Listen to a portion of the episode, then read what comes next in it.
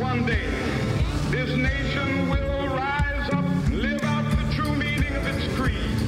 We hold these truths to be self-evident that all men are created equal.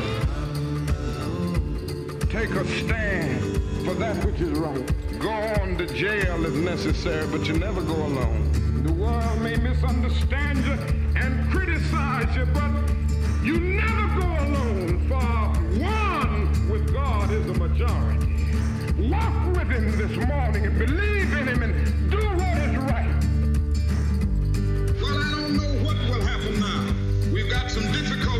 difficult but it really doesn't matter with me now because I've been to the mountaintop. So I'm happy tonight. I'm not worried about anything. I'm not fearing any man. Mine eyes have seen the glory of the coming of the Lord.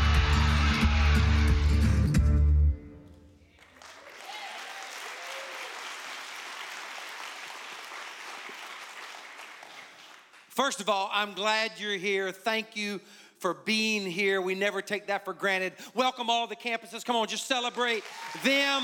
We love you guys at all of our campus locations.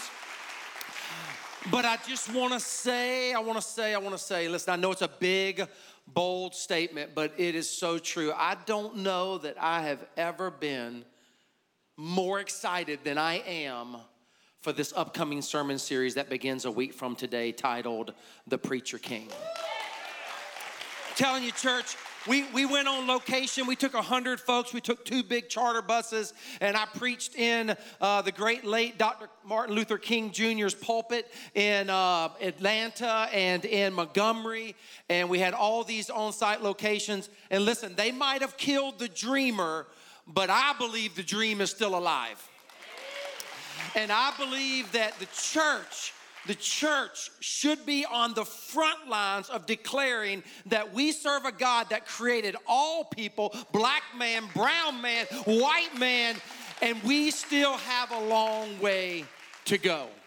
So I am so stinking excited about this series. I cannot even contain myself. Um, I believe you received a Preacher King card on your way in, did you? Will you hold that up at all of our campus locations? Hold it up, wave it around, get, get the winds of Pentecost blowing up in here. Now, for those of you who've been with me a long time, what do we do with those cards? Hand them out to somebody. If you, if you can't hand out a card to invite people to a church like this, to talk about a subject like this, something's wrong. Because everybody knows this is an issue that we still have a long way to go. And uh, so hand that out to somebody. Give it to a neighbor, give it to a colleague, give it to a friend.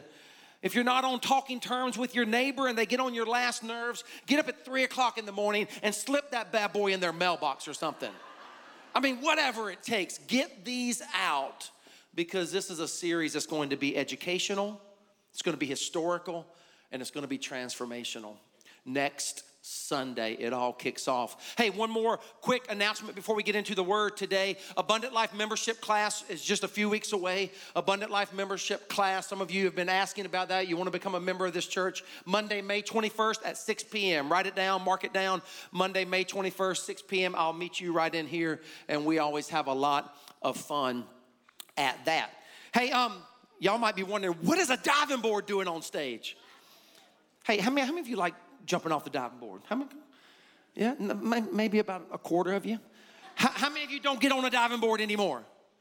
You, listen, in the name of Jesus, get on a diving board this summer. Do a cannonball or something.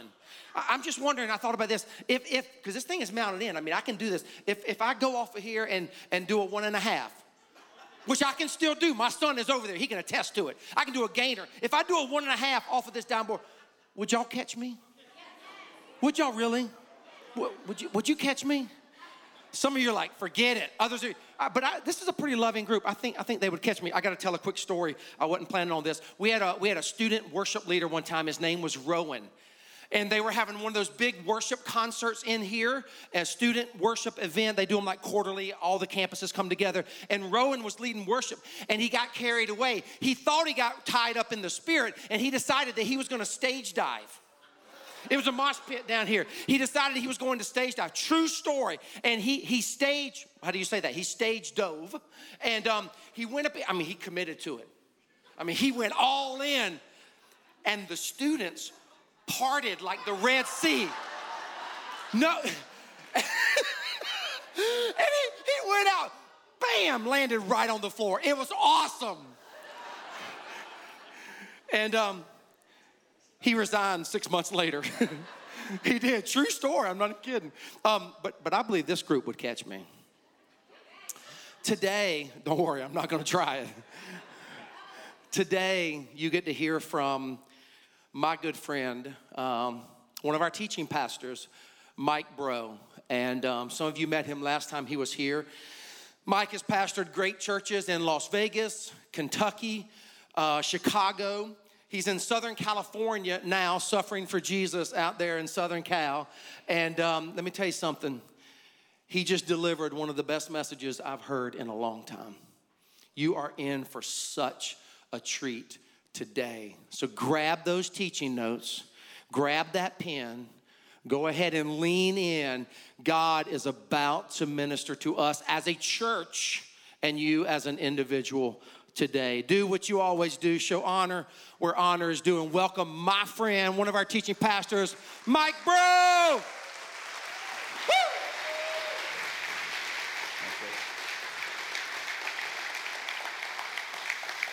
Man, it is, uh, it is uh, so great to be back with y'all. And uh, I've been looking forward to this for a long time. When I look at my calendar and I see New Hope on my calendar, I get all fired up. I live in uh, Southern California. We would say I get stoked uh, when I get to come here. I'm trying to learn the lingo. I'm from Kentucky, so it's good to be back in the place where I can say y'all and all y'all know what I mean when I say y'all. So I always look forward to getting to come to North Carolina and being a part of this amazing, amazing church. Uh, I want to want to welcome all of our campuses as well. Those of you that might be joining us online, uh, grateful you guys are with us as well. Cool to the miracle of technology that we get to do this together. Really, literally all over the world. It's, it's really, really cool. And those of you that might have graduated this weekend, uh, you know, I know there's people doing that. Congratulations, you guys. Glad you're here this weekend. Uh, hats off to you, and, uh, and a big uh, we're proud of you kind of moment today. I don't know whether you guys are like me and you're, you're like a movie buff. Anybody like movies? Uh, real, real quick, uh, I'm going to give you like 30 seconds to do this. Just turn to somebody around right close to you and just give them your top three movies of all time. Right off top of your head. Ready? Go. Top three.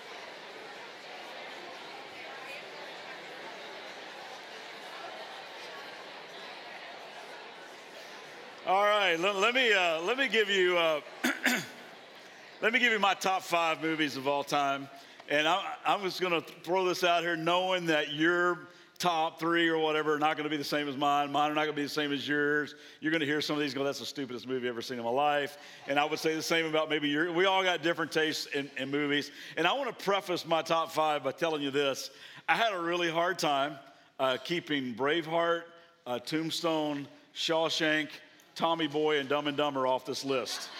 They're all like honorable mention for me. Uh, but number five for me is part of the trilogy. I don't even even had to say what movie I'm talking about when I talk about the trilogy. Of course, I'm talking about Toy Story 1, 2, and 3. like, I love the Toy Story movies. I think Pixar ought to make all films. I just love uh, the Toy Story movies. Number four for me was a movie that was based on a television show that I watched when I was a kid. It was, I remember it was in black and white. It was about this guy named Dr. Richard Kimble who was accused of killing his wife, but he didn't really kill his wife. They made it in a movie with Tommy Lee Jones and Harrison Ford called The Fugitive. And uh, whenever I'm flipping channels and I hit The Fugitive, I got to watch it for a while. I know what's going to happen, but it's just an amazing movie. There's like train crashes and bus wrecks and does a swan dive off a dam. It's just an awesome movie. Uh, number three for me probably didn't make your list. It's just quirky, it's goofy, but I love it. It's a movie called The Princess Bride. You ever seen this movie? You know what I'm talking about? dumb, dumb movie, but it makes me laugh every time, every time I, I see it. Num- number two for me is equally stupid, but uh, in our family, when growing up, uh, we had some mental health issues in our family. With honestly, we did, and, and sometimes, sometimes you just have to go with the flow and learn to laugh and choose joy along the way. And that's why this movie really resonated with me. It's about this really neurotic guy who drives this psychiatrist crazy. It's a movie called What About Bob uh, with Bill Murray and Richard Dreyfuss. It's one of the funniest movies I've ever seen. And uh, Bill Murray plays this neurotic guy named Bob Wiley. He's so funny. But there's a great scene in the movie uh, where he's sitting around with all these doctors in a mental health institution. He, they think he's the funniest guy they've ever met. He's cracking them all up. He says, Hey, roses are red, violets are blue. I'm schizophrenic, and so am I. That's just, that's just a great line. It is a great line. Uh, but my favorite movie, my, my number one movie anyway, and it probably isn't yours, but for me it was. I walked out of this movie going, What did I just witness? That was amazing. I mean, cinematography was amazing, the acting was stellar, the soundtrack was killer. The storyline was just like something I've never seen in my life, the way they brought the, the past and the present together and mixed it. I was like, wow, that was, that was incredible. And I, and I walked out of that movie learning three very profound things for my life. The first thing I learned was life is like a box of chocolates. you, you, you never know what you're going to get. And I learned as stupid is, as stupid does. That stupid has nothing to do with your IQ, everything to do with your decision making ability and your promise keeping ability. And the third thing I learned was so, th- so freeing for a, like a pastor, communicator, teacher guy, because I used to work really, really hard on the conclusion to my talks. And after that movie, I thought I could just end by saying, that's all I have to say about that. just be done. It's like freedom. Of course, the movie I'm talking about is Forrest Gump, and uh, it won an Academy Award about this simple guy who just tried to keep his promises the best he could, try to love people the way he, he just he's just a very unique individual. And uh, but there's a scene at the end of this movie where, where he's standing at the grave of his wife Jenny, who made a lot of bad decisions in her life and died at a young age because of it. He's standing there. It's a really kind of a you know a tear jerking kind of scene where he talks about their little boy and all this stuff. And, but then he, then he asks this question. He says, I don't know whether it was Mama or Lieutenant Dan that was right. Do we just kind of show up accidental like and float around accidental like like a feather on a breeze? Or do we have a destiny? And when I heard him ask that question, I thought, that's the question everybody who ever walks this planet has to come to grips with. Do we just kind of show up accidental like and float around accidental like, like a feather on a breeze? Or do you and I have a destiny? And I look around our culture, our society, and, and tragically, I think a lot of people have bought into option number one that we really do just kind of show up accidental like and we float around accidental like, like a feather on a breeze. I mean, I understand that because we're taught at a very young age that we came from nothing and we're going to nothing. So basically, everything in between would be kind of a big nothing, right?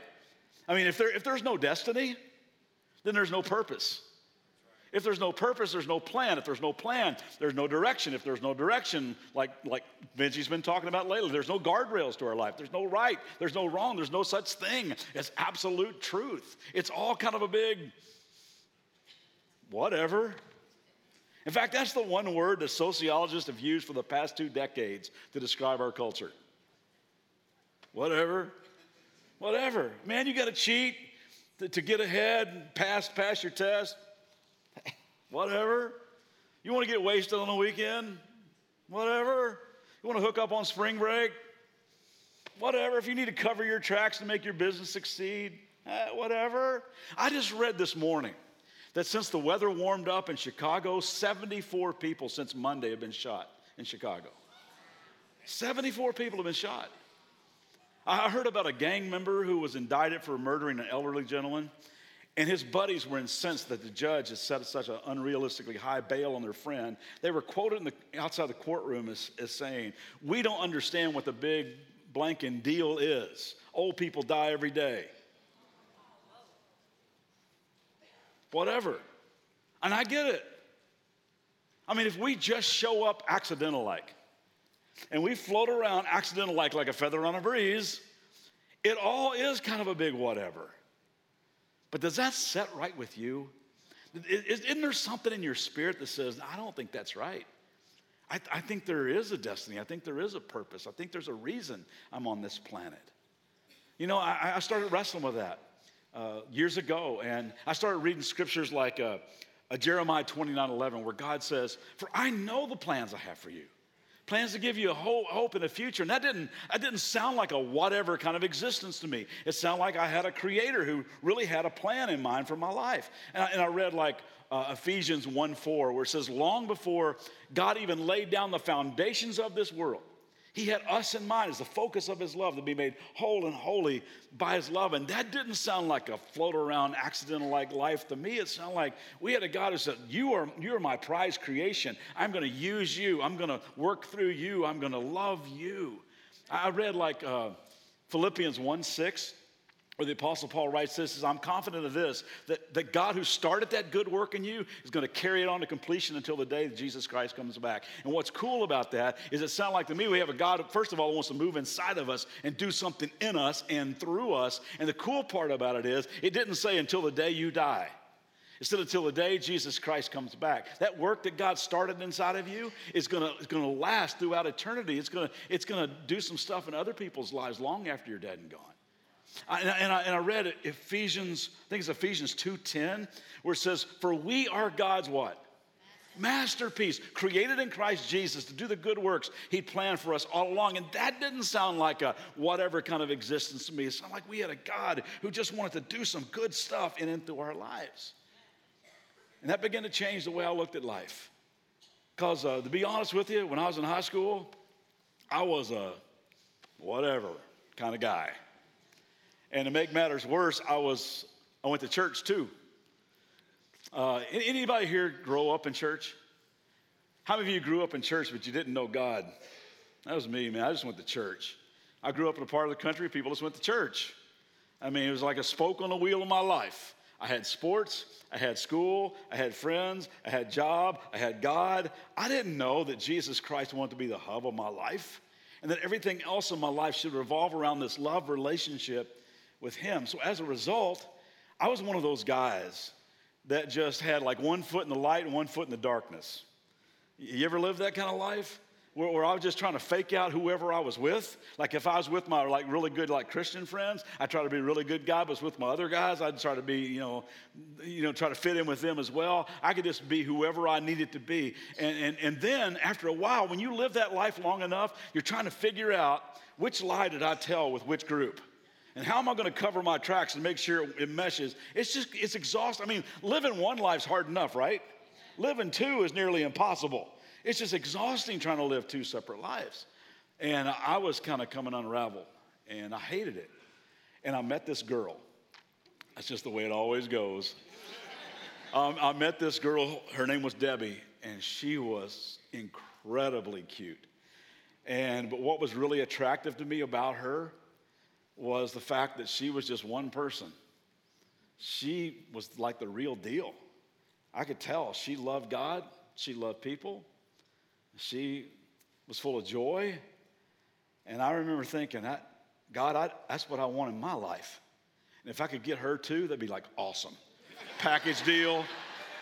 And so I, I, went after this girl, Debbie. I mean, I, I pursued her with everything I was worth. And uh, the church I was going to as, as a student, they were going on this summer uh, uh, week long retreat up in northern Minnesota. Never been to Minnesota in my life.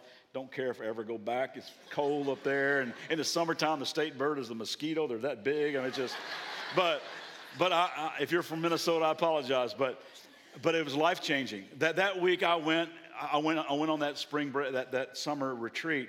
Um, the only reason I went, because I asked the guys, I said, what do you do on those things? They go, well, we just kind of, you know, we have campfires and we sing some songs and we talk about God. And I thought, well, that sounds really fun. Uh, I said, is that Debbie girl going? I said, yeah, she's going. to sign me up, dude. So I went. Only reason I went, that Debbie girl was going. So I went to pursue this girl all week long. Uh, what I didn't realize is that whole week God was pursuing me. In fact, He'd been doing that a long time. I just hadn't slowed down long enough to see Him.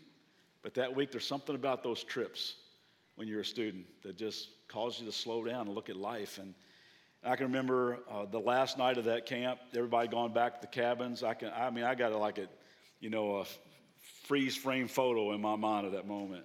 I'm sitting out by this lake in northern Minnesota. Uh, campfires there. Everybody's gone. I'm sitting out there by myself, and just instinctively, I just put my hands up in the air. And like, like the church I grew up in, nobody did that. I mean, if you raised your hand in that church, they go, You got a question? Why you got your hand up? I mean, we, we weren't like expressive worshipers at all. Uh, so, but just instinctively, as a broken 17 year old guy, I just put my hands up in the air. I said, God, I give up. I don't want to live like this anymore. I want to put both feet in the light. I want Jesus Christ to be the forgiver of my sin. I want to, I want to follow him all the days of my life. And you might say that was the moment in my life where I moved from whatever to wherever. And I can't imagine, I could not imagine at that time as a 17 year old guy, the journey that God would take me on in my life following Jesus. It's been an absolute rush. It's been the adventure of my life. My life is full of purpose and passion these days. And I can't even, I can't even begin to describe to you what God has done uh, inside of me and the change He's made in my life. When I discovered the love of God for me, it was like a brand new thing I'd never heard before. I'm sure I've been, I was taught it, but I never heard it. And when I knew He loved me and I knew who I was in His eyes, man, it changed, changed my life. And I started following Him and trying to learn what it meant to follow His voice. And man, I've got to go on so many cool adventures with my life that I never dreamed I would get to go on. Most of my friends from high school are still shocked that I'm doing this with my life. It's just, just been an absolute rush. And, and I look around and I see so many people are just kind of floating around accidental like. And I, I, see, I meet so many men, especially, because I, I, hang out a lot with guys and teach guys a lot. Um, but I, I meet a lot of men who are just bored out of their mind with life. And I get it, man. They get up at the same old time, look at the same old face in the same old mirror, brush the same old teeth, get in the same old shower, drive with the same old towel, put on the same old clothes, walk down the same old kitchen, get out the same old bowl, pour in the same old cereal, drink the same old coffee, kiss the same old wife, get in the same old car, go to the same old job, sit at the same old desk, leave at the same old time, get back in the same old traffic, sit in the same old traffic jam, pull in the same old driveway, walk in the same old house, hug the same old kids, sit at that same dinner table go get the same old recliner, sit in the same old recliner, fall asleep watching the same old sports center, get up and go to the same old bed, ask the same old wife the same old question, get the same old answer, roll over, set the alarm, and get up and do the same old thing over again. And I'm not exaggerating, that is life for a lot of people. I don't know about y'all, but I don't want to do same old. I mean, I, I, I, uh, I heard about a group I heard about a group of 95 year olds that were surveyed. I don't know how they got them together, but they did. And they asked them this question If you could live your life over again, what would you do differently? They responded in four ways. The first response was, What was the question? Then once they got it, here's what they said If we could do it all over again, we would reflect more. We would slow down, we'd take in more sunsets, we'd be more grateful, we'd soak in more moments. Second thing they said, we would risk more we would do we, we would take chances. We'd walk by faith. We would we would see life like it's this big adventure in which you cannot pick the fruit unless you're way out on a limb somewhere. The third thing they said if we could do it all over again we would do something with our life that would live on long after we're dead and gone.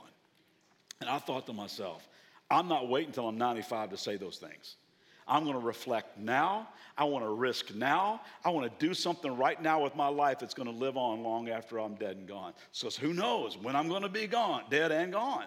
I know, I know how some of y'all get in the pool, don't you? Just be honest. Some of you walk up to a swimming pool and you stick a toe in and go, "Ooh, that is cold." And then it's like your foot, oh, that's cold. Your ankles, woo, that's cold. Your knees, woo, calves, woo, thighs, woo, all the way in. It's like, ha, ha, ha, ha, ha. That's no way to get in a pool. How do you get in a pool? Man, you get up on the diving board and you get a running start and you do this cannonball thing where you tuck up your knees and you hit the water and the water goes flying and the ripples go out and hit the side and they come back in, they go back out and they come back in, they go back out. And if you're really big, they come back in and they go back out. They come back in and they go back out. But if the sides of the pool weren't there, the ripples would just keep going and going and going and going and going and going and going and long after you made your splash. And I think that's what God calls us to do. He says, Come on, don't just float around accidentally like, like a feather on a breeze. Put your life in my hands, do a cannonball, and touch a life. Who will touch a life? Who will touch a life? Who will touch a life? Who will touch a life? And long after you're dead and gone, we'll still be feeling the ripples of your life. Now, I don't know. Like I said, I, I don't know why and how God has led me on the things He's let me do in my life. I'm extremely grateful for the things I've gotten to do in my life. And one of the things I'm most grateful for, which I never imagined in my lifetime, that I would plant a church uh, along with a group of people in Las Vegas, Nevada. And uh, I remember I was in Kentucky at the time, I got a call to go to Vegas. And I thought, man, church in Vegas? What is that going to be like? Are we going to have like tithe machines in the lobby, you know? Uh, I got three Moses. I win. I don't, I don't, I don't know. It, it was a weird, I thought, what is this going to be? Uh, but let me, let me tell you what a church is like in Vegas. It's full of people that were just looking for hope. In fact, we refused to call it Sin City. We always called it the city of grace because the Bible says where sin abounds, grace abounds that much more. And to see what God did in this place is just amazing. I got to go back this year to do their 25th anniversary. And it was a, it was a thrill for me to see people that were there in the very beginning. Uh, was just, it was incredible to see what God has done in the lives of people. Uh, the ripple effect that church has made throughout that valley and around the world. And it's just, it was a thrill. And uh, there at the, at the services were, were these guys that uh, were so screwed up 25 years ago and one of them was a guy named Jeff. And I don't know whether I like, you know, rippled on a lot of people, but I do know at least I touched his life. And uh, so I saw Jeff at the 25th anniversary. He reminded me of when we first met and stuff. And uh, we, we, we started our church at the Las Vegas YMCA. And it was a cool place to start. We had like Olympic sized baptistry. We had, uh, uh, we used racquetball courts for kids' classrooms. Can you imagine teaching preschoolers in a racquetball court? It was like, sit down, down, down, down, down. It was like echoes everywhere. It was crazy, but that's what we had. And uh, I, played basketball there during the week at, at the Y and pickup games and stuff. I've always been a kind of a basketball junkie. And so I would show up and play pickup games. And, and uh, this guy pulls me aside after one, after one of the games and said, Hey, man, uh, can I talk to you for a second? I said, Sure. He goes, My name is Jeff. He goes, I've been coming to church here on the other side of the curtain that you guys set up on Sundays. He goes, I've seen you here playing ball. I thought, I'm going to talk to him someday. And he goes, uh, I, I want to preface this by telling you a couple things. First of all, I'm a really smart guy. He goes, I have a degree in physics, own my own business, make a lot of money. I'm very successful in the eyes of people, but uh, I got a little drinking problem, but a huge gambling problem. I can't stop. He goes, and maybe maybe goes back to my competitive drive. I've always played sports. I was an All-American quarterback in college at a small school. He goes, I'm just, I think I can win the next time. And it's just, it's just taken over me. I can't stop. He goes, the other night, man, I went out to my car and I'm searching through the cushions looking for change so I can go back in and keep playing in the casino. He goes, and I'm, remember, I'm a smart guy. He goes, but I can't, I can't stop. And I come to your church and I think maybe God's the answer. I said, well, you're right, dude. And make a long story short, we started meeting and stuff. And Jeff, at 35 years old, surrendered his life to Christ like I did when I was 17. And Jeff is one of the most dynamic, loves God with all of his heart kind of guys that I know. And when I went back uh, this January to do the 25th anniversary, he was sitting there with Gary. And I remember uh, one night, uh, church was about two years old, and I get a call from a lady out of the blue in St. Louis, Missouri. I don't know how she got my home number to this day, but she calls me and says, Hey, uh, you have a church in Vegas, right? I said, Yes, ma'am, we do. She said, We have a son. He's 21 years old. His name is Gary. He's a football player. He's a big kid. He's got a drinking problem and a gambling problem. We think he's headed to Vegas. Could you keep an eye out for him? But, seriously? 36 million people come to Vegas every year. Keep an eye out for him. In, in case you guys don't know this, 36 million is like nothing for God. He pursues you like you're the only person on the planet. So I get a phone call about an hour later, and she says, He's in Vegas. A hotel manager found him passed out in the parking lot, put him up for the night. Here's where he's at. Could you guys do something? I said, Yes, ma'am, we will. So I hung up thinking, What are we going to do? so I call up Jeff and go, Hey, Jeff, I got a guy for you. Football player like you, man, gambling problem like you, go get him. He goes, I'm on it. So I gave him the address. He goes down there the next morning, 5:30 in the morning on a Sunday, bangs on the door, this little hotel behind the strip. Gary swings open the door. He's hung over. He's got vomit on his shirt. And, and Jeff just starts talking. He goes, Hey, I know all about you, Gary. Your mom, dad called. I know we know you're here in Vegas for a reason. Uh, my name is Jeff. I know you got a gambling problem. I had a gambling problem. I know you've been drinking. I used to drink. All this stuff. He goes, Come on, t- just take a shower. I want you to go to church with me. And Gary goes, Excuse me? He goes, Yeah, I do. So I'm sorry I'm here so early, but I'm on the setup team. And we're a portable church. We meet in a high school now, and everything it takes to do church comes off the back of a Ryder truck. And dude, you are big. You could really help. and Gary goes, Okay.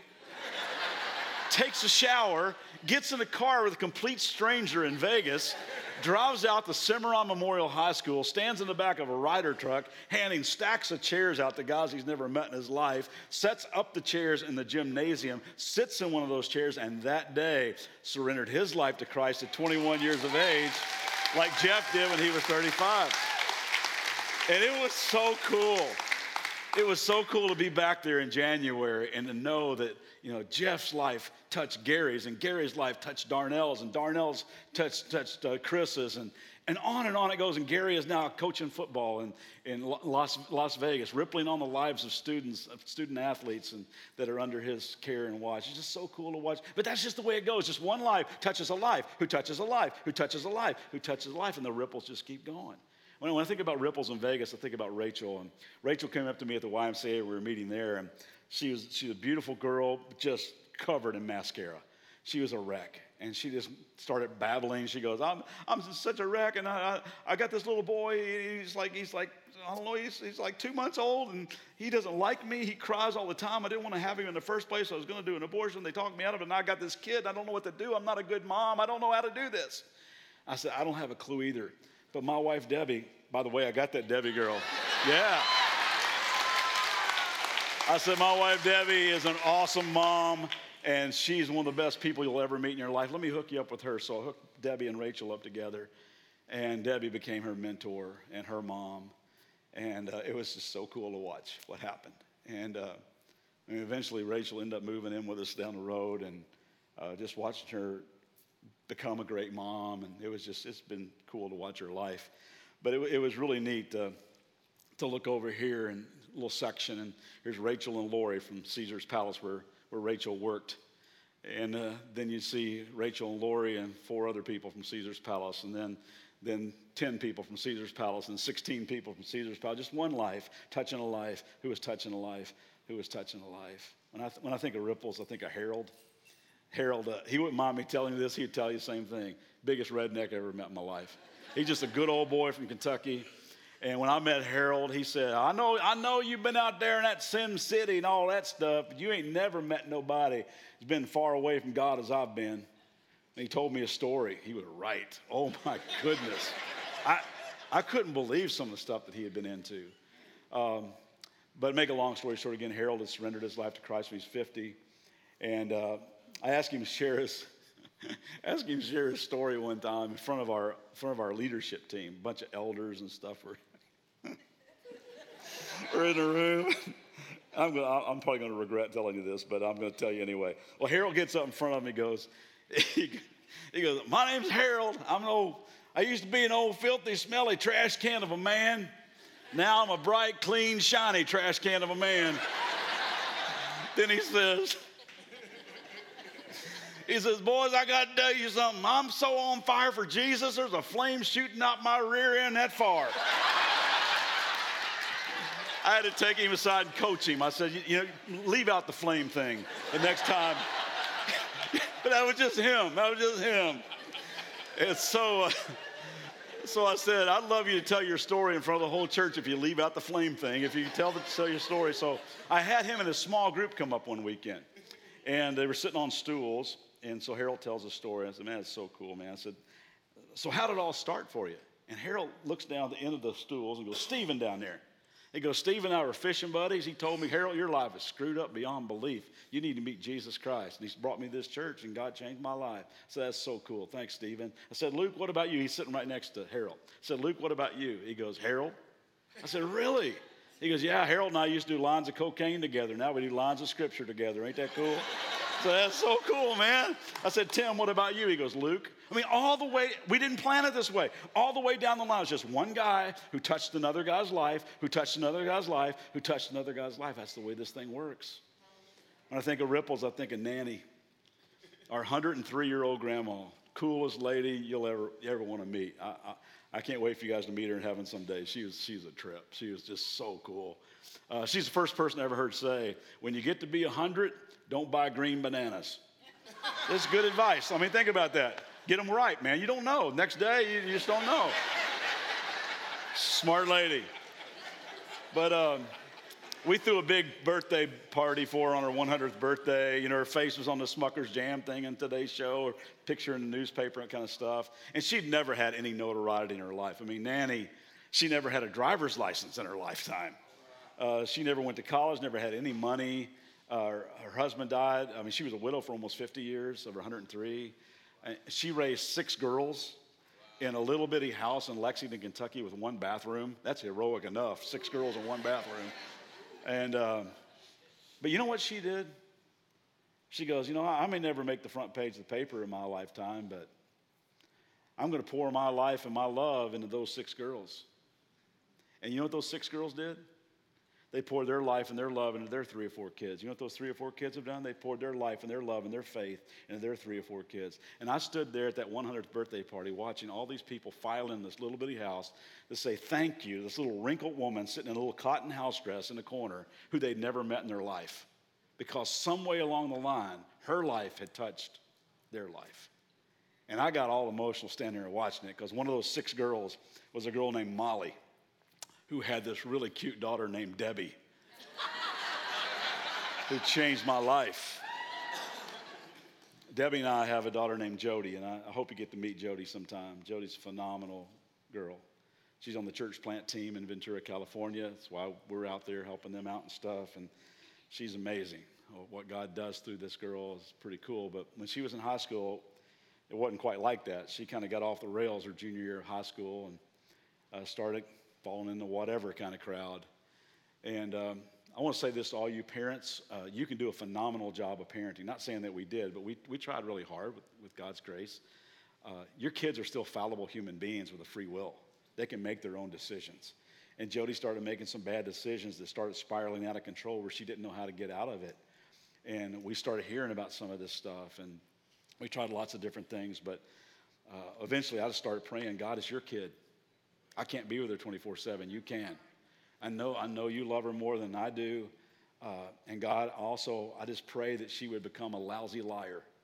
That was my prayer as a dad. And she was a lousy liar. She couldn't cover her tracks worth anything.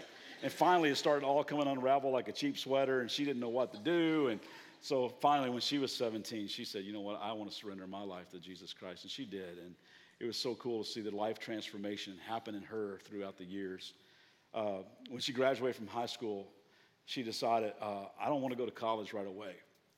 I want to go to Haiti and work in this medical mission that we'd been on short term mission trips there. And she says, I want to go there and spend the next year working in that medical mission and orphanage. I said, you, Are you sure about that? Because we, Jody, you know, we've been in, it, it's, a, it's a tough place. First of all, it's 3,000 miles away from home. It's the poorest country in the Western Hemisphere.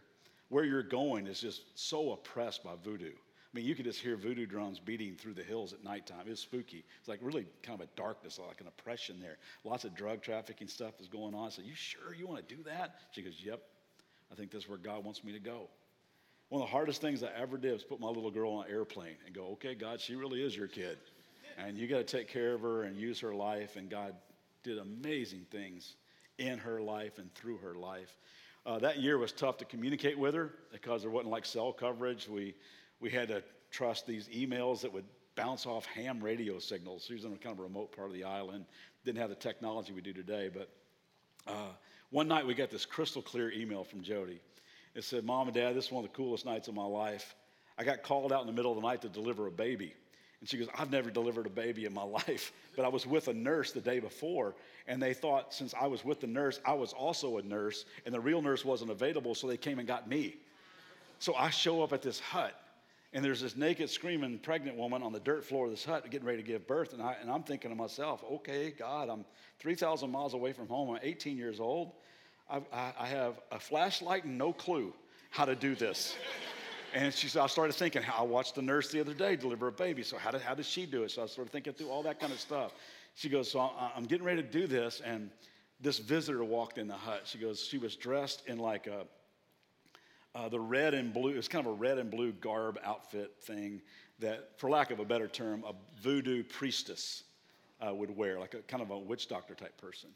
This lady walks in the hut, and Jody said, immediately, the woman on the floor starts freaking out and they're talking in Creole. She can't really understand anything that's going on. The lady starts walking around them, chanting something. Jody didn't know what it was. She knew, I just knew it wasn't good. Then she stopped at the woman's head, put some kind of ointment on the woman's head. The woman's freaking out, and she said, This lady just started staring a hole through me as I'm getting ready to deliver this baby. And I thought, Oh my goodness, what am I, do- what am I going to do? I'm 18 years old. I'm 3,000 miles away from home in the middle of nowhere in this hut with a naked, screaming pregnant woman and a voodoo lady staring a hole through me. She goes, Mom and Dad, I didn't know what to do. I knew she didn't understand English, so I just started singing. Our God is an awesome God, He reigns from heaven above. Wisdom, power, and love, our God is an awesome God. She goes, the lady just kind of came unglued and ran out of the hut, and I delivered the baby, and I knew the baby was going to be born with the blessing of God, not some silly curse of darkness. and, and I'm reading this email. I'm reading it on email as her dad, thinking, What are you doing in a hut with a voodoo woman? You get on a plane tomorrow. We got puppies and ice cream and really nice pillows, and you need to come home. But in the next breath, you can ask Debbie. I said, Wait a ripple, girl.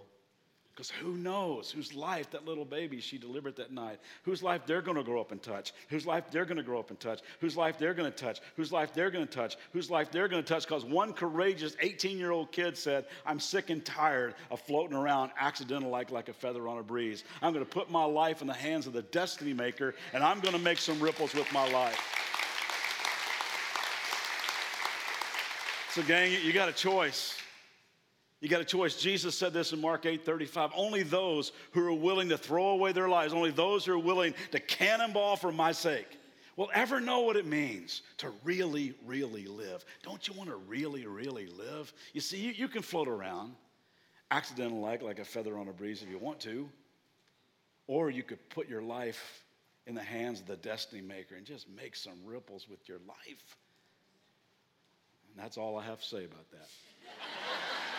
Let's pray.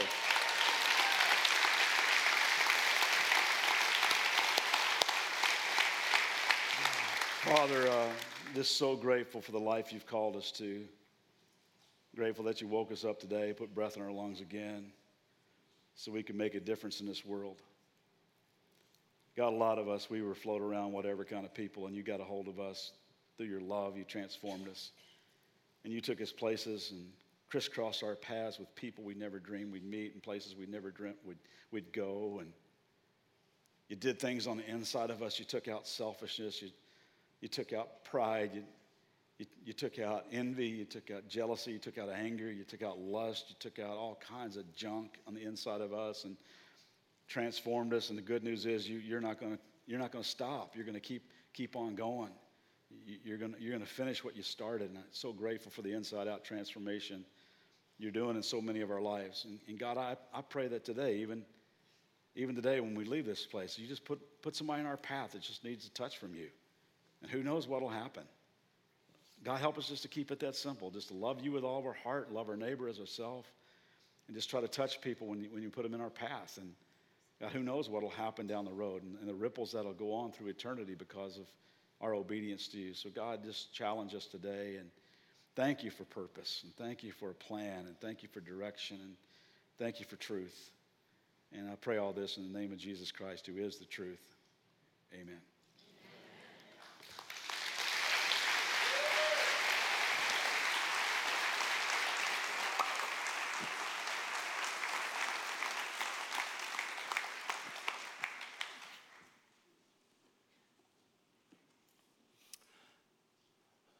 So, what do you say we make some ripples? What a lot of you might not know is in the year 2000 and 2001, I loaded my family up in a U Haul truck and headed for Kentucky to do my doctoral work right outside of Lexington. And in God's sovereignty, God landed my young family at a church called Southland, where there was a pastor there by the name of Mike Breaux. And his ministry and his teaching and his influence put ripples in my life that have rippled throughout New Hope Church now for 16 years.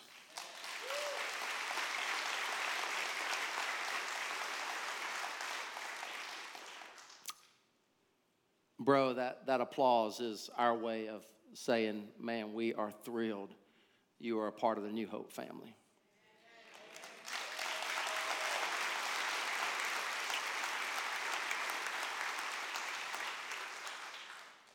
But now what? Like, we, we don't ever want you to come and have a Sunday experience and it's just all about us. What, what happens now? What is the next step? The vision of New Hope Church is what? Reach, teach, release. And so, what do you say we go out and we start releasing some ripples for the kingdom of God? What I've been saying a little lately, you've heard this in my teaching in the last six months from the seats to the streets. Say that with me. From the seats to the streets. One more time. From the seats to the streets. The church for way too long has been all about come and see, come and see, come and see. I believe it is time the church goes and we be the body of Christ. And so I want to I want to show you something real quick. We're going to wrap this worship celebration. Stay put. We're going to sing one final song, but I want to show you what it looks like to go from the seats to the streets. We are thrilled to introduce to you. For the very first year, we've been dreaming about this for years, and it's finally coming to fruition. It's called Week of Hope. Check it out. Hope. We know what it looks like on a Sunday. We know what it feels like to be welcomed and to be served. We know where our hope comes from. But how do we share that with our city? And what if we put hope into action and went from the seats to the streets? What if everyone gave one? One hour, one day, one smile. So let's get up. Let's get out. Let's meet our friends somewhere and walk streets we haven't walked. Let's get our hands dirty. Let's feed the hungry. Let's turn strangers into neighbors. Let's bring hope to the hopeless and show others how it feels to be loved and how it feels to be served. Let's make sure people know that they are not forgotten. Because that's how we bring hope to our city. And that's how we put hope into action.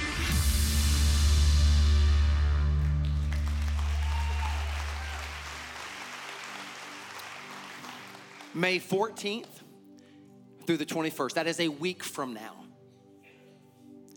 We're inviting every single one of you. Look at your neighbor and say, He's talking to you. Every single one of you, we're inviting you to give one hour. The, the, the tagline of Week of Hope is everyone give one. Everyone give one hour. And if everybody in our church, and we're not sure of the numbers, it's kind of crazy these days, but it's somewhere around 7,000.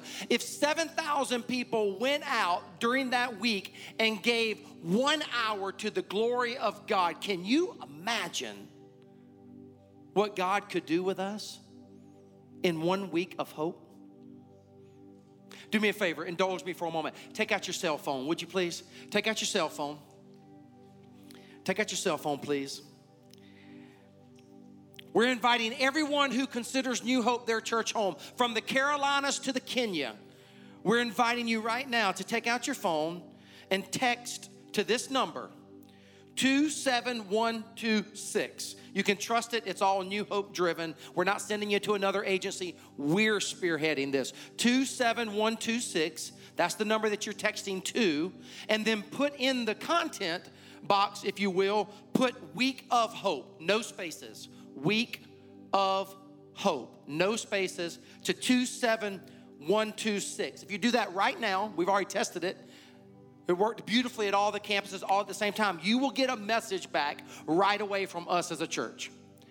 And in that message, you can click on that message or tap that message, and it will open up. I don't know how many opportunities, but across the movement at all of our campuses and in Kenya, it's like hundreds and hundreds and hundreds and hundreds of serving opportunities. And then you just pick one that works for you and your family. Take your kids, life groups do it together, friends do it together. Maybe you don't have any and you're here, here to find community. Just come to these things and you'll meet new hopers. And again, the, the vision is that for one week every single year, of course, we do it throughout the year we're always serving and we're always doing mission trips, but one week throughout the year, we saturate the geographical areas around our campuses with the love of Christ, and we serve the least of these. Matthew 25. We have shirts at all of our campuses. We have all sizes of shirts, from teeny little shirts for your little kids to adults to big adults, the people that, that Breaux talked about when they do cannonballs. The waves go out and they come back in. Regardless of your size, we have a t shirt for you and we want to go serve and make a splash, make a ripple for the kingdom of God. Amen. Everyone gives one. We can do this, and we're excited about it. When you leave today, there's stations that got one in the rotunda and on the patio. The response was so overwhelming in last celebration. We were blown away that, that we have two stations, one on the rotunda, one on the patio. You pick up your shirt today and you get ready to engage in Week of Hope. We together release ripples for the kingdom. Our ushers are going to come forward in just a moment. This is why we do things like an offering every week, by the way, because your resources, those that, that generously support the ministries and missions of this church, they are going forth to make ripples. If you're a guest here, don't worry about this offering. Let it pass you by. This is our gift to you. And let's stand in just a moment whenever you're ready and sing a song that is all about what we've talked about today. And I want to invite you to let the song be your prayer. God, build my life. Build my life on the rock solid foundation so that I can live out a destiny, a passion, a purpose for you and you alone. Hey, we're glad you're here today. Let us continue to worship God.